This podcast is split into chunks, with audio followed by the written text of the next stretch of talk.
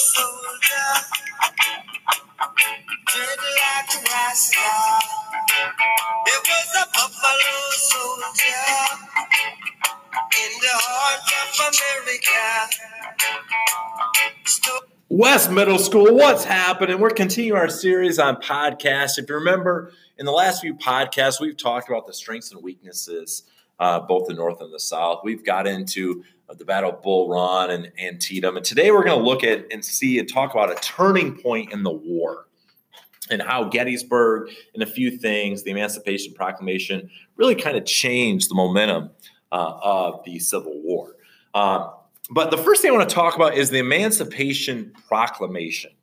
And this was important because it was issued by Abraham Lincoln in 1863. And what it did was it declared slaves in Confederate states only to be free. Now, it's important for us to understand there were some states, like Maryland, who were slave states, but they supported the Union. So just because Abraham Lincoln issued this proclamation or Emancipation Proclamation, it had no impact on uh, the the northern slave states. It only impacted the Confederate slave states. And to be honest with you, the Emancipation Proclamation had really little immediate effect on slavery because, for the most part, when the South heard this, they just simply ignored it. You also have to realize that technology, the internet, things like Twitter and cell phones and texting obviously weren't around. So when Lincoln issues this, it probably took months for some people to even get wind of it. Okay. Um, the other thing is, Lincoln used this as a way to get support from European nations. He knew that many European nations would not support people that supported slavery.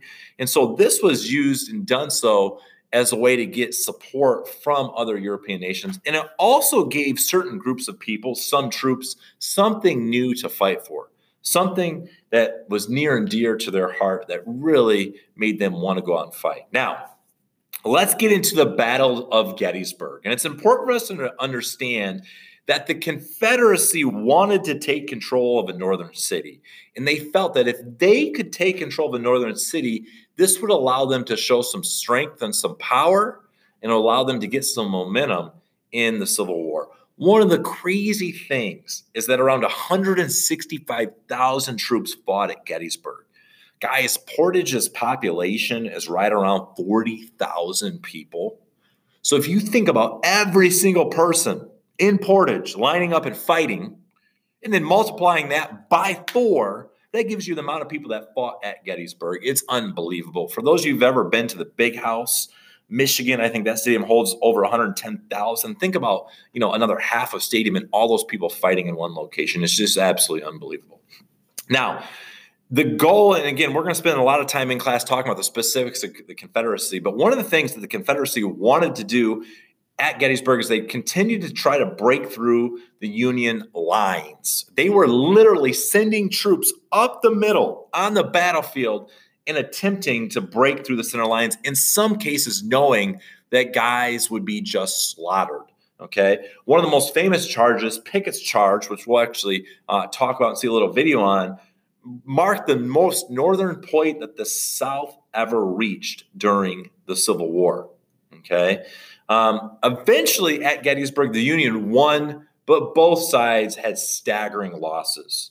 Over these few days of battle, over 40,000 troops were dead or wounded. Um, and from this point on, the Confederacy really could only fight a defensive war because they lost so many troops. Okay.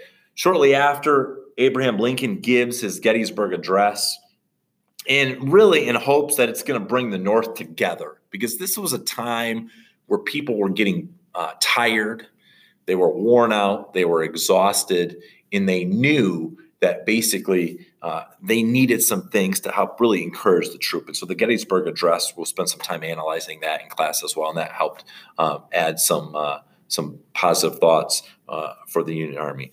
Hey guys, thanks for tuning in. We'll talk to you later. Have a good one.